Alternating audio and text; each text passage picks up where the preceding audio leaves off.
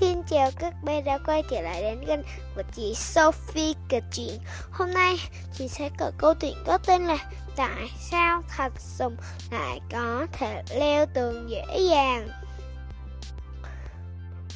Ói, quái vật.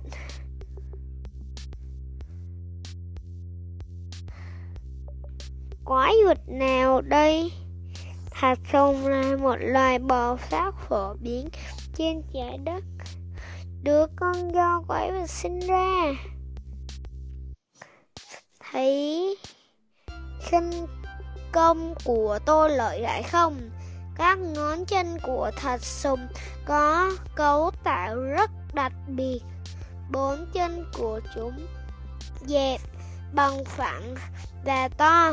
Trên đó có vô số lông cứng nhỏ, giống như cái móc câu tí xíu ở trên bám cát vào những bề mặt đồ vật.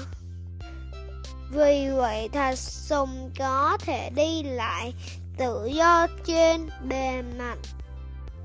Thô ráp nhờ nó cả đấy.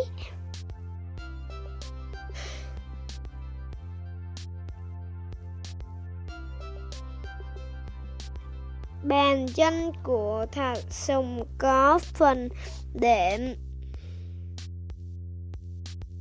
Mềm nó xuống có tóc bụng như cái giác mút. Đà vậy vì vậy, ngay cả những bề mặt trơn láng như cửa kính cũng không thể làm khó được thạch sùng. Thực ra để người ta nhìn thấy bụng cũng xấu hổ lắm chứ. Đây là cái gì? Thạch sùng thạch sùng còn có ừ, một khả năng đặc biệt khác. Xương giống đuôi của chúng có khớp xương trơn